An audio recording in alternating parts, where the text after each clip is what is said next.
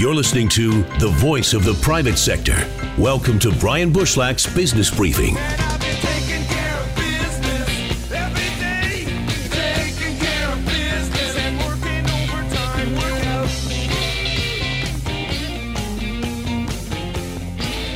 And we open up December with the focus on real estate. We'll talk commercial real estate, specifically the red hot apartment market across Portland Coming up in about 15 minutes with Joseph Chaplick from Joseph Bernard Investment Real Estate. And a little bit later, stay with us as we go behind the scenes at Expedia with one of the best PR people in the business. She's an Oregon native, Sarah Gavin. First, though, let's talk about the economy and the residential real estate market with our expert, Patrick Stone. He's the founder, chairman, and CEO of Williston Financial Group and WFG National Title. Of course, as you know, living here, the Seattle market and Portland market continue to be the hottest in the country. Absolutely, Brian, and I got to tell you, it's uh, it's going to continue. Demand exceeds supply as it has for the last few years, and actually, starting about early 2015, the rate of acceleration in home prices in Seattle and Portland started outpacing the national average at a very significant level.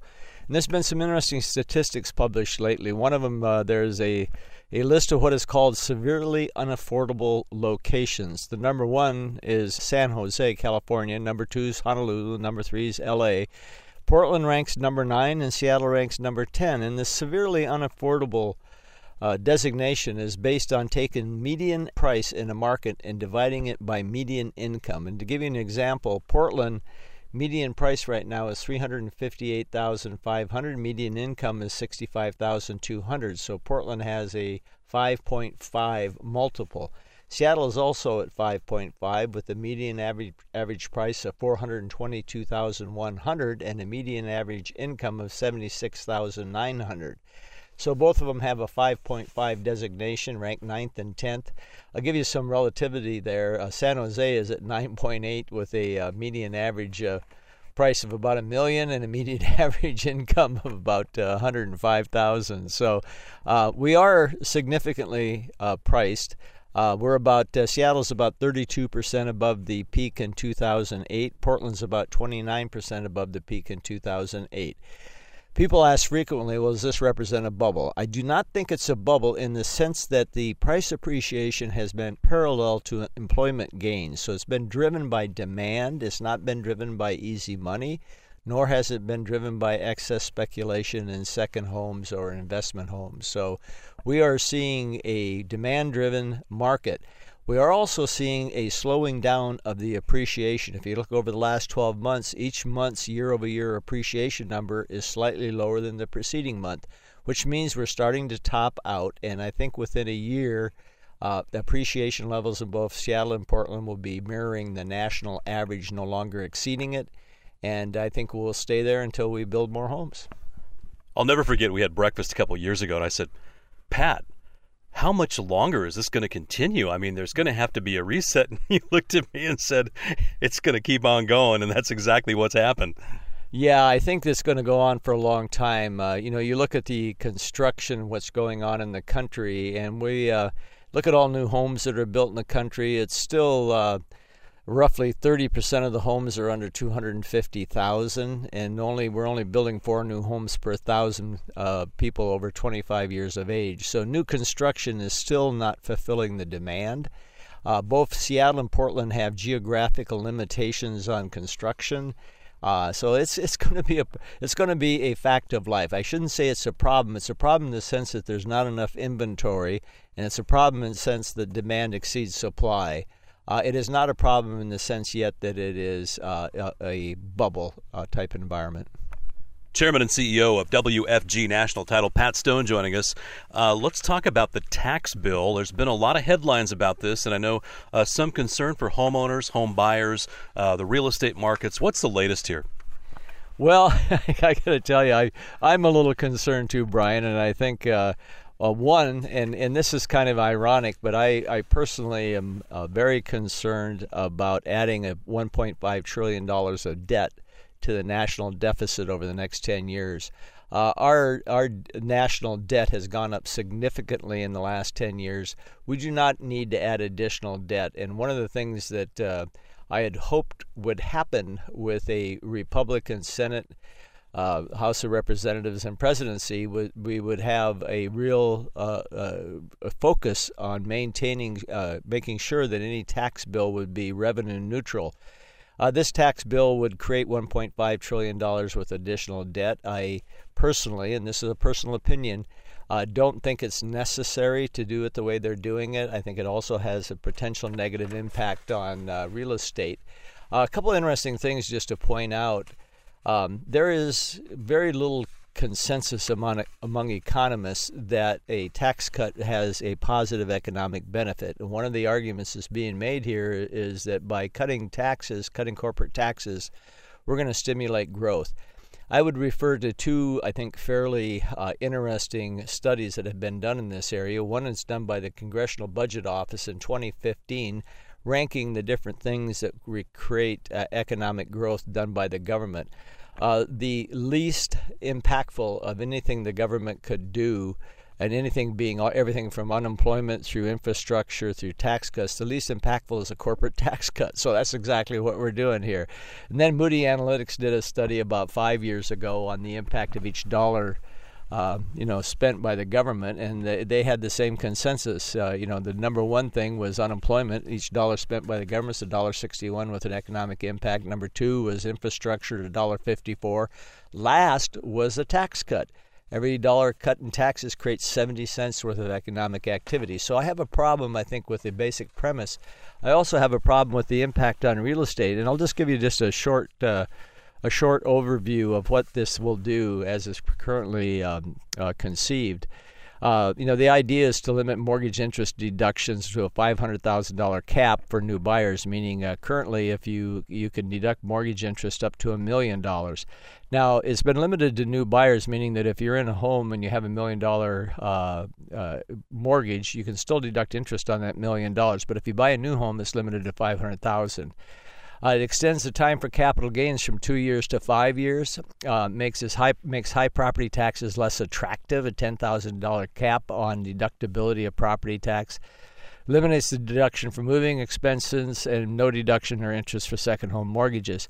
Uh, it's really kind of fascinating to look at the uh, how the lines this lines up. You know, one of the one of the ideas uh, both in the uh, House and Senate tax bill is state and local taxes deductions will be limited or eliminated, and uh, high income uh, mortgage interest deductions will be eliminated. So, if you look at all the states uh, and you line the states up based on the percentage of filings that include tax deductions, uh, it turns out that the bulk of the states that uh, where you have high levels of, uh, de- of itemized deductions are blue states, are Democratic states. So this the burden of this will fall on principally Democratic states. So this I think there's a little political political motivation behind it. Perhaps I do not like it. I don't think the tax bill is well thought out. Yes, our tax our corporate tax rates are high, but U.S. corporations are making more money than they've ever made before because there's a lot of deductions that are involved, and the tax rate that's stated uh, frequently is not actually what is being paid. So we need to adjust taxes. We need to make them more simple, but we need to have consensus. We need to have hearings. We need to have uh, both parties working towards a tax bill that really benefits all the American people. Yeah, it's interesting. Uh, so it sounds like eh, the big picture, though, 1031 was a concern. It sounds like that won't be included. I guess 1031 of aircraft and yachts and art, things like that's what they're talking about, right? Like that impacts the 1%, right? So the 1031, uh, it sounds like will be okay. yeah, you know the tax bill is, uh, uh, it, it, by all appearances, will significantly be- benefit upper income people more than uh, modest income people, which again I think is somewhat unfortunate. Up next, we'll talk to Patrick Stone about interest rates. Should we be concerned about rate hikes in the year ahead? That's up next as Business Briefing continues across the region.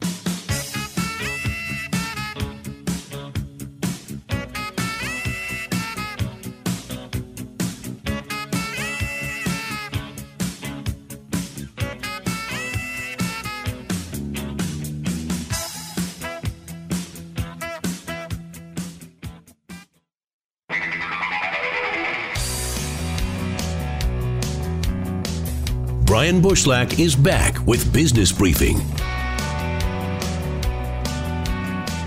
And continuing our conversation with Patrick Stone, he's the chairman and CEO of Williston Financial Group and WFG National Title. You know, interest rates usually are top of mind, especially in the real estate market. Not so much anymore. And I asked Pat why. I think what's happening, Brian, is that the lack of inflation and the continued lack of inflation has caused people to ha- lower their expectations for interest rate increases in the future. And that is a logical thing to happen. Now, um, you do see um, that a lot of economists are predicting up to three t- uh, rate increases next year. Actually, Goldman Sachs is now predicting four rate increases mm-hmm. next year. I tend to think it'll be two or three rate increases next year. Uh, underlying all this is a very robust conversation at the Fed about how to reposition themselves so they have the capability of reacting to another recession in a progressive uh, manner. In other words, they can help offset the recession with some sort of stimulus uh, type activity. At low rates, they lose a lot of that ability. So they're trying to figure out how to accommodate that because if inflation doesn't increase, their ability to increase rates will be somewhat limited. I do think they'll raise rates at least two times, probably three times next year. I don't know about four times. That seems a little aggressive to me. Uh, there's some very, very good studies got, that have gone on about the uh, what has caused the slow or the lower amount of inflation. And basically, if you look at cyclical items versus non cyclical items, the cyclical items have increased and the non cyclical items haven't. For example, if you look at overall global inflation, if you look at things like uh, apparel, uh, consumer goods, discretionary items like that, they are showing fairly significant price increases. If you look at non cyclical items like healthcare, communications, some underlying fundamental structural things, uh, they're not showing virtually no price increases. So, um, what we have that we're all looking at is a very low uh, a rate of inflation in core items. Consequently, the Fed is is somewhat somewhat challenged by this. Personally, interest rates of mortgage, if you're talking about mortgage rates, I would be surprised if we don't see mortgage rates uh, top four and a half uh, next year. Uh, and 5% in 2019, and maybe even get up to 6, 6% by 2021. I think they are going to go up, but I don't think they're going to go up very quickly. Pat Stone joining us. He is the founder and chairman of WFG National Title Williston Financial Group. Uh, wrapping up 17, it's been a good year. Uh, by most counts. Talk about 2018. You touch on that with interest rates. Uh, how does this year play out next year, 2018? Well, you, we're really benefiting, Brian, from uh, global expansion. If you look at the uh, the information that the OECD, Organization of Economic Cooperation and Development, compiles, they actually follow 40 developed economies, and for the first time since 2007, all 40 economies are expanding simultaneously. Now, that's the world and how does that impact us? That impacts us very directly because our corporations are global and our stock exchange actually reflects as much of the global activity as it does us activities so uh, unless we goof it up unless we make some sort of policy decision that disrupts the global economic flow uh, in other words some arbitrary too many arbitrary tariffs or uh, disbanding NAFTA or doing something that uh, causes a hiccup on the global economy, 2018 should be fine. I don't see a lot of upside uh, inflation. I don't see a lot of rate increases. I see a growing global economy. Uh, we should benefit if we don't mess it up. Uh, and that should probably even go into 2019. Now, we'll see you. You see a lot of people right now talking about a flattening yield curve and how that's a precursor to a recession historically, that is if, if, if in fact the yield curve inverts, in other words, if you get to the point where you have uh, you know the 10 year uh, with a higher rate than the 30 year, then you've got you've got a problem. Or the two year with a higher rate than the 10 year, you've got a problem, and you typically have a recession. We have a flattening yield curve. A lot of people think that's just because people are getting more used to uh, lower inflation, long term inflationary ex- expectations. So I don't know. I, I am optimistic about 2018 and 2019. Um, I do think that we are getting quite a bit of debt in this country. Uh, we don't have uh, the same type of debt we had last time. In other words, if you look at margin debt in New York Stock Exchange, it is at an all-time high. It is, is uh, significantly higher than it was in 2007, 2008. You look at corporate debt, it's 50% higher than it was then, but it's all in relatively well structured, securitized uh, debt instruments. So we do have a lot of debt. We do not need we do not need another 1.5 trillion dollars worth of government debt. Uh, but unless we screw it up, it should be good. And I would say the same probably goes for the real estate market as well. You touched on this off the top of the show for our listeners who are just joining us. I want to recap that and put more of the focus on a forward look into 2018, specifically for uh, the Seattle Bellevue market and Portland, Vancouver demand will exceed supply, and consequently, you will have uh, you will continue to have price appreciation. Although the price appreciation will start slowing because affordability is becoming more of a factor. You will not have enough units for the people that want to buy. Uh, and so it's going to be a somewhat stressful market in the sense, again, that you have more demand than supply. But if you're a seller, it still is a good market to sell into, um, and I think it'll be a healthy market for the foreseeable future. Both Portland and uh, Seattle will benefit from increased employment for the uh, for as far as we can see. Well, that's obviously good news. Thanks to Patrick Stone for sharing his insight. Now, for the commercial market and specifically multifamily, we call on Joseph Chaplick at Joseph Bernard Investment Real Estate for an update on the Rose City. You know, Brian, Portland's always a strong multifamily market. It's it's been there for many years. Uh, the indicators show that it, it's slowing down a little, but still one of the strongest markets in the country. Um, more specifically, I can talk a little bit about vacancy rates and kind of where, where the people are moving into these apartments uh, around greater metro area of, of uh, Portland. Yeah, break it down for us. It's interesting because I know that uh, the push has been over the past uh, decade to get uh, people to live downtown, but it sounds like that's uh, beginning to turn around a little bit. People are moving out. Well, that, yeah, that's interesting. You know, here's what's going on in just vacancy rates to give you an, an average for the market. You know, Portland is still sub five percent. It's a four point three, four and a quarter percent vacancy rate average. But when you really dig into those numbers and you see where the highs and lows are, you'd be surprised. You know, downtown 5.7, almost 6% vacancy rate in the marketplace. The the lowest vacancy rate outer northeast. You know, we're talking, you know, 180th block you know, northeast 180th, you know, 170th, you know, the outer northeast.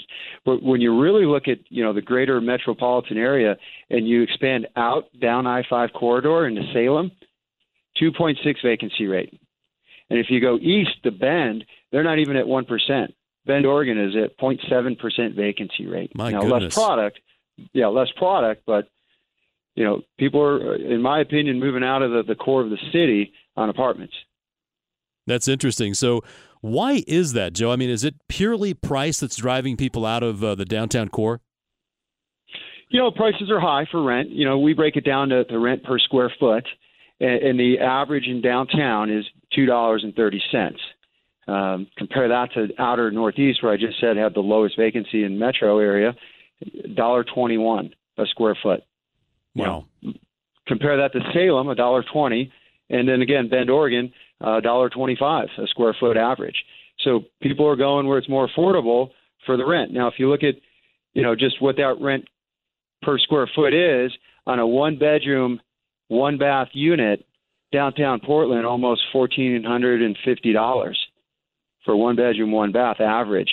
Compare that to your outer northeast, nine hundred dollars. That's a one bedroom, one bath, and then you know you you look at a two bedroom, one bath, almost 15 and a quarter downtown average. You go out to outer northeast, a thousand fifty.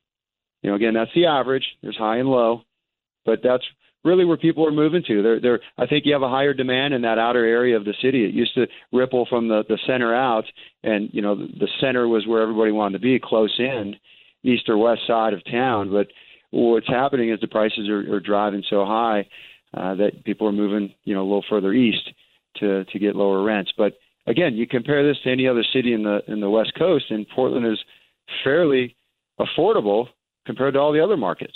And after the break, we'll continue our conversation with Joseph Chaplik and look at markets outside of the metro areas. That's up next as Business Briefing continues.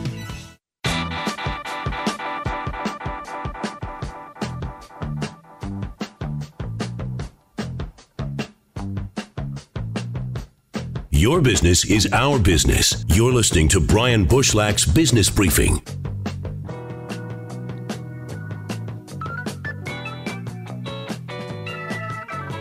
And moving past the bottom of the hour across the region on Talk Radio 570 KVI across Seattle, Bellevue, and Tacoma, and in Portland, Vancouver on Freedom 970. We continue our conversation on commercial real estate, specifically the apartment market. This is such a unique market. Of course, inventory extremely tight, not only in Portland, but in Seattle as well.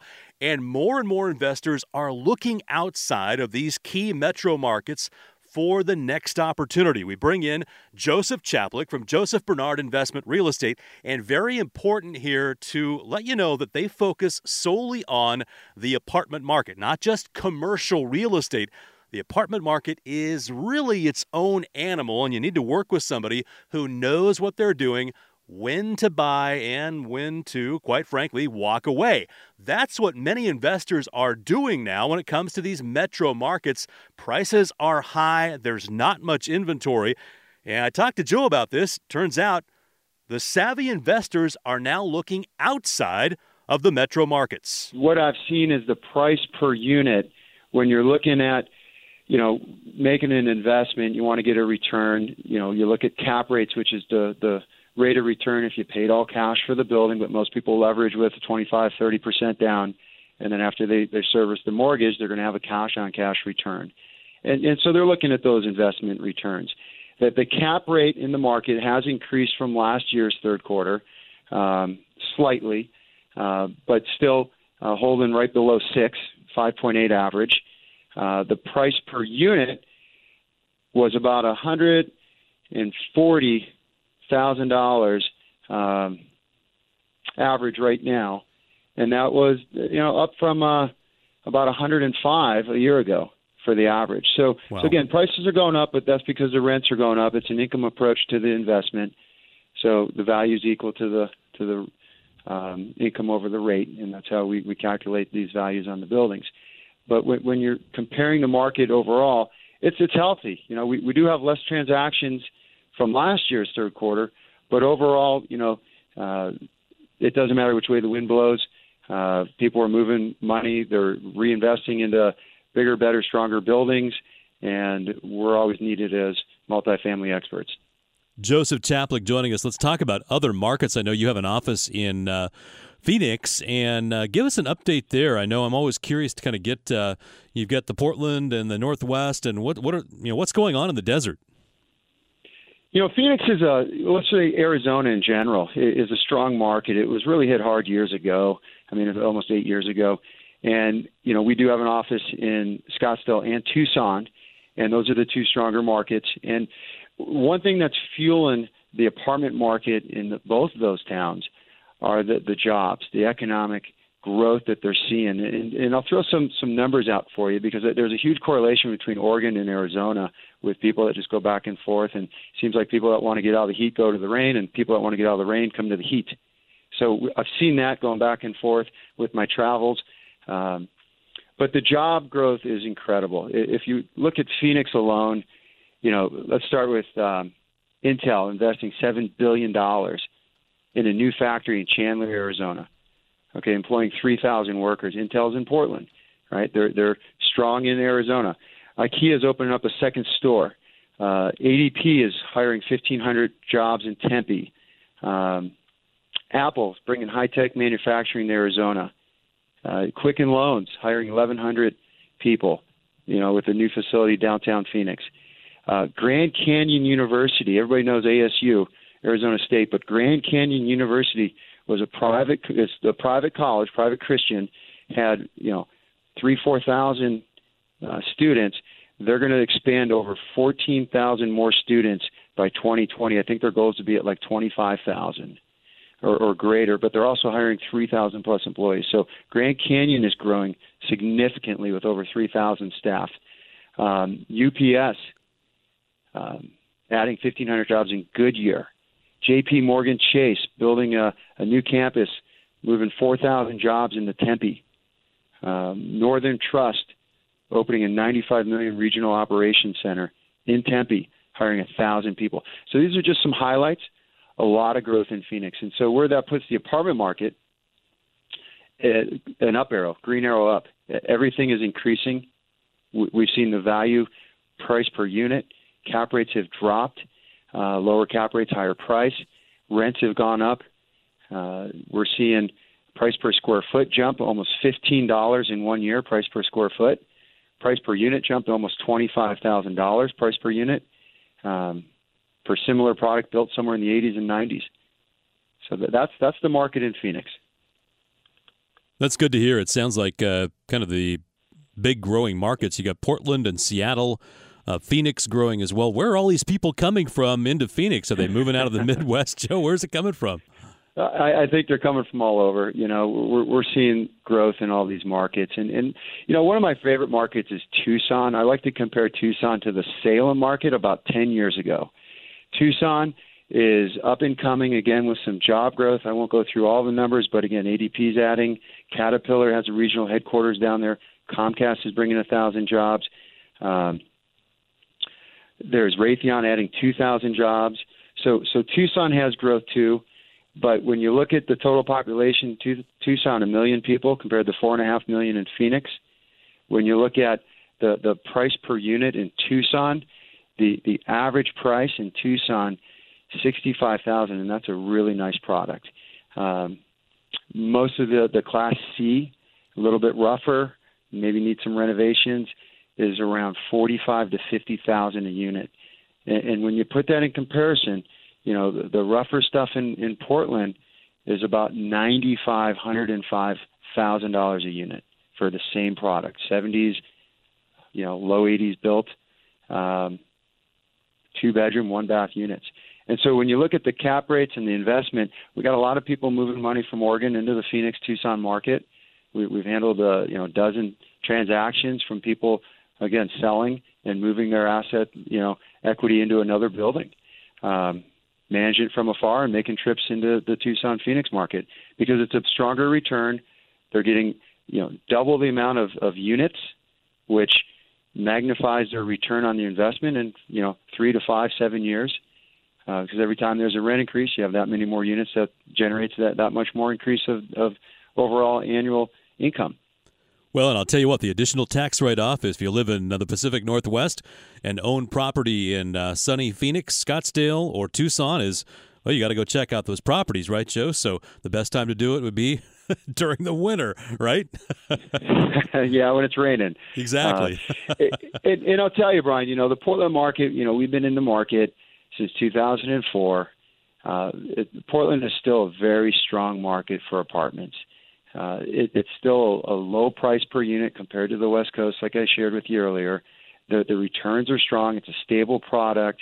Um, there was a talk about the you know the the rent increases not more than 10% a year by city council. Uh, that is still to be determined how far that's going to go. But what that I believe is going to have a negative effect on the um, on the tenants itself. A lot of our clients we spoke with are, are kind of you know upset with Multnomah County and just feel that now when they have a vacant unit, they're going to push the rents 10%. They're going to max them up 10% a year uh, when they have a vacant unit, and and the average over the last 15 years has been about five percent a year. So I think we're going to see a jump in rents. We may have a little bit higher vacancy, one or two points in the next couple of years, but but I really believe the rents are going to continue to climb. Well, no doubt about that. Thanks to Joseph Chaplick at Joseph Bernard Investment Real Estate. Always great insight. If you'd like to contact him, great website, updated listings and tons of information at josephbernard.net. Again, Joe Chaplick at josephbernard.net. When we come back, we'll head to Bellevue and go behind the scenes at Expedia headquarters with one of the top spokespeople in the business.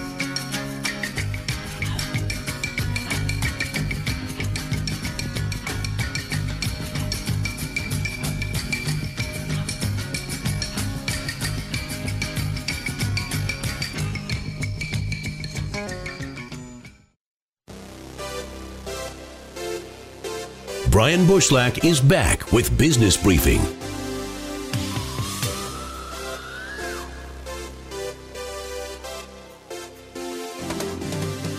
And moving toward the top of the hour across the region on Talk Radio 570 KVI in Seattle and Portland, welcoming you on Freedom 970. You know, so many of us spend so much time on social media, you kind of get addicted. I have the same feeling when it comes to that Expedia app. I, I honestly can't live without it. Okay, if you travel as much as I do, you're a travel junkie, and you're not using that Expedia app, shame on you. Uh, this is the best thing to come along in travel since Expedia came along about 20 years ago. This app is invaluable, and you can get double points by booking on the app. It's quite frankly, when you get used to it, probably easier than booking online. So check it out. This Expedia app is pretty cool.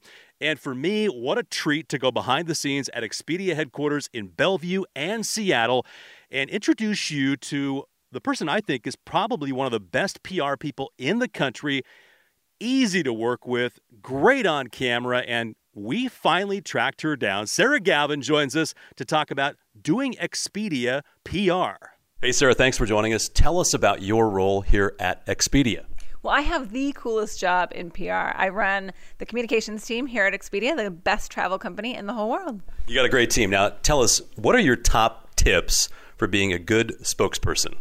Well, the big thing is the way that you talk and the way that your face looks and the way that your hands work uh, has to match the story, right? So if you're telling a story about how fun it is to go play on the beach and hear all of the beach trends, you should be really perky and upbeat. If you're telling a story, you know, where you're apologizing for something horrible that's happened to a customer, you've got to match your tone and match your your body language and your facial expressions to that story and, and that really makes you look much more genuine and much more authentic than you know sort of mixing and matching those you're one of my favorite people in PR, not only because you're really good at it, but you've got this dual state connection with Oregon and Wisconsin. How did you come to Expedia? How did you gain all this expertise? Well, it's super funny. So, when I was in high school, my senior year of high school, I said all I wanted to do was do PR for a major technology company.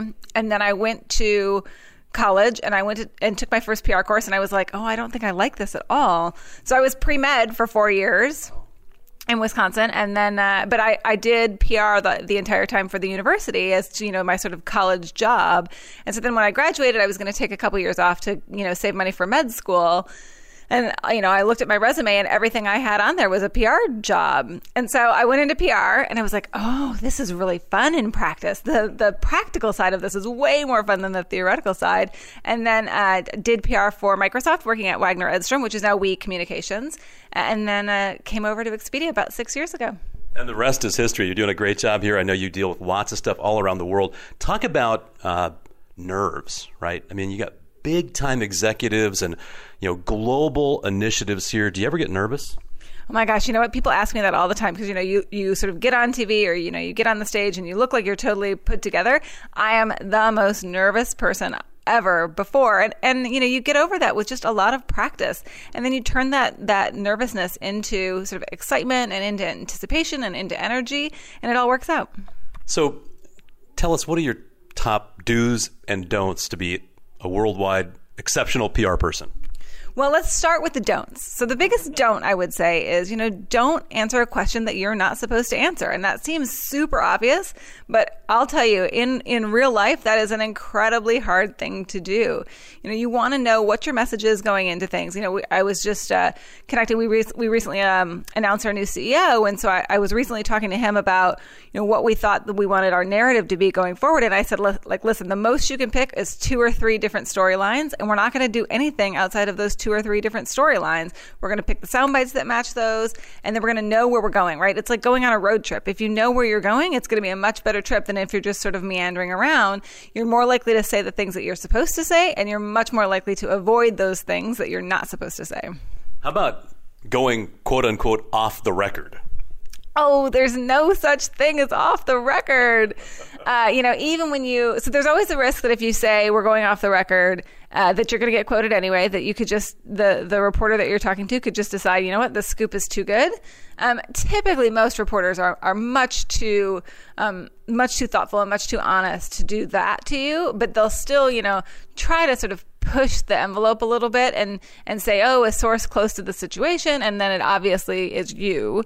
Um, so I would be very very careful. And and my big trick is if you think that you're going off the record, you actually have to get the person to say, Yes, I agree that we're going off the record. I've had many a spokesperson say, Okay, so I want to talk about this off the record, and then just keep talking instead of have the reporter say, Okay.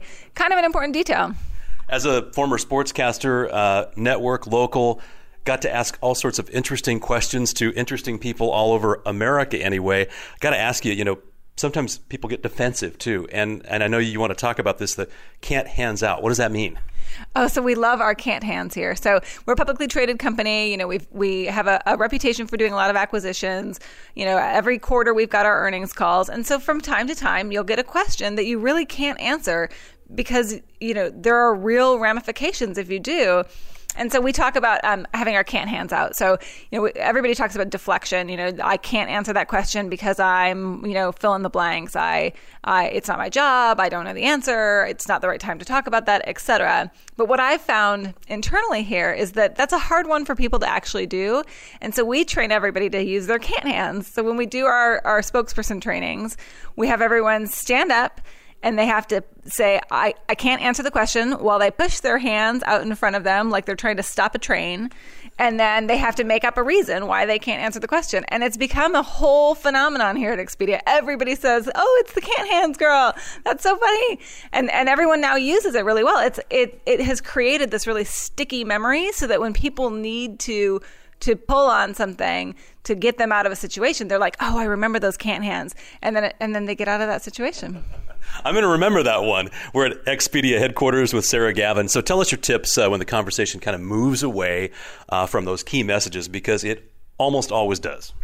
Well, it all comes down to bridging back, and that that's sort of the big phrase in the PR space. So, you know, someone could ask you a question of, you know, let's say you want to talk about what you ate for breakfast today, and someone asks you the question of, you know, do you like motorcycles? And, you know, the right answer to that question is, you know, it's really interesting that you ask about motorcycles. The other day, I was on my motorcycle and I went to the IHOP and had the most amazing pancakes. That's how you sort of bridge back to something. And you've got to sort of find those connections that make that really natural. And talk about other pointers, because I know we can't cover everything here. We can try, but any other pointers you have for messaging or for PR people? You know the biggest thing is you've got to bring the story to life right? The no one wants to hear you just spout out a bunch of talking points that you've you know edited 55,000 times. They want to hear actual color and they want to hear a story that brings that brings whatever you're telling them to life um, and that brings your company to life. And so that that becomes the most important part is have your stories planned out in advance like we were talking about sort of that road trip mentality. Know the stories that you want to tell think about the color that brings those stories to life and then work that in really naturally. It'll make your spokespeople a lot more human. It'll make the story much more interesting and it'll build your relationships with, with reporters because they'll know you you can come to the table with something that's really cool. You've got this great team. We work with PR people all around the world in travel and these ladies on your team, the guys and gals here at Expedia, are absolutely the best in the business. How'd you put together this team? Well, you're exactly right. You know, I uh, there's a quote that I love from Isaac Newton, and he says, "If if I've seen further, it is only because I am standing on the shoulder of giants." And that's how I feel. You know, we we've pulled together the best people in the world. Um, you know, we hire people who are deeply passionate, who are, um, you know, really driven for excellence, but also have a lot of humanity to them. You know, there's a, a really good sense that you can show up to this job and make mistakes and learn, and that learning is actually part of your job description. Um, and I think that that's made it a really incredibly special place. And I am incredibly lucky to have my team. It's been great to get you in one place, one time for like 10 minutes and catch up with you. Thanks for joining us. Thanks so much for having me. That's Sarah Gavin, the Expedia PR expert. You might see her on TV, online, everywhere. Sarah is the best in the business.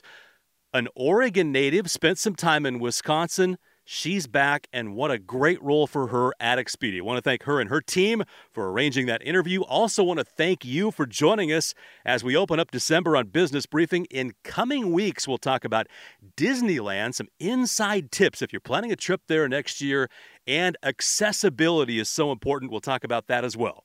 For now, though, that's all the time we have this week. We'll talk to you again next weekend, right here